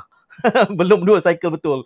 Dua cycle. Ya, yeah, bila ada dua cycle tu barulah rakyat nampak, oh actually yang A ke yang B ke cabarannya sama je. When it comes to real politics, the game is different. It's going to be a different set of decision making. Bukan lagi soal berada, apa yang berada dalam kerangka uh, pendidikan ataupun akademik. Tapi macam mana pun uh, menarik untuk uh, kita telaah. Dan seperti saya janjikan, Politikopi ni perbincangannya santai untuk melihat insiden-insiden. Saya berharap uh, tuan-tuan berdua sudi untuk datang lagi, especially Isham. Nanti kalau apa on block bubar dan katalah P R U jadi anggota kabinet, jangan pula tak sudi datang dalam Dialektika, sebab hukumnya semua macam tu. Bila dah jadi kerajaan, dia tak mau defend dah. No no no, no, no, no dia dah kan. Dia dia, dia sebagai mana? sebagai ketua penerangan tuan, dia saya rasa dia, dia menjalankan kerja yang baik. Lepas dia jadi anggota kabinet kau tak boleh lah. There's so many things I need to defend lah. Jangan kita perhati je, perhati je. Satu. Tapi yang yang yang penyatuan tu harap jadilah kan. Ya, saya usik Isham, tahu-tahu tengok Uh, Saudara Isham dan Tan Nirwandi yang jadi calon menang kat mana-mana jadi kabinet. Kita bakam dalam pagi tapi tak amin ke dah. Sebab kita mengkritik mereka yang berada dalam kabinet sekarang. Saya nak yeah. perhati tuan-tuan berdua, kalau nanti tuan-tuan berdua dalam kabinet, berubah tak kenyataan? Hmm. Yeah. saya saya dulu dalam saya dulu dalam kerajaan, saya di P M O dulu dekat lima tahun. Alah, jadi kabinet lain. Jadi tak boleh kupas sebab belum jadi. Itu dia cabaran kami di Dialektika. Bila kita nak panggil uh, the powers that be kan, uh, ada banyak limitasi, tak boleh cakap itu, tak cakap ini, banyaklah. Nanti saya kena tulis buku, uh, adalah anekdot-anekdot berlaku di belakang tabir bual bicara. Eh, itu best tu. Macam tu. Okey tuan-tuan, terima kasih kerana kesabaran dan terima kasih kerana uh, apa tu polemik yang sangat segar, kerana kita nak meraihkan kepelbagaian pandangan. Sebab Wandi ya, yang kami perjuangkan di Dialektika ni adalah untuk kita bercakap soal politik matang. Dengar semua, dengar semua dulu, jangan decide, dengar dulu, kemudian undi besok masing-masing lah. Undi masih lagi rahsia, apa mau risau? Kalau berdebat pun tak mau, dan macam mana kita nak cerdas dan matang nak dengar hujah siapa lebih baik? Uh, so far kalau tuan-tuan berdua uh, bertanding di kerusi yang sama, saya menghadapi masa sukar lah nak pilih. Okey, uh, Saudara Isham okay. dan juga Wandi, uh, jangan terus pulang kerana kita uh, minum teh tarik selepas ni tapi bancuh sendiri-sendiri ya. Jadi jangan okay. ke mana-mana, kita masih bersama. Terima kasih kepada semua yang menonton pada malam ni. Kita jumpa lagi insya-Allah pada waktu akan datang. Assalamualaikum, salam wibak. Terima kasih Doktor Nirwandi. Terima kasih. Terima kasih.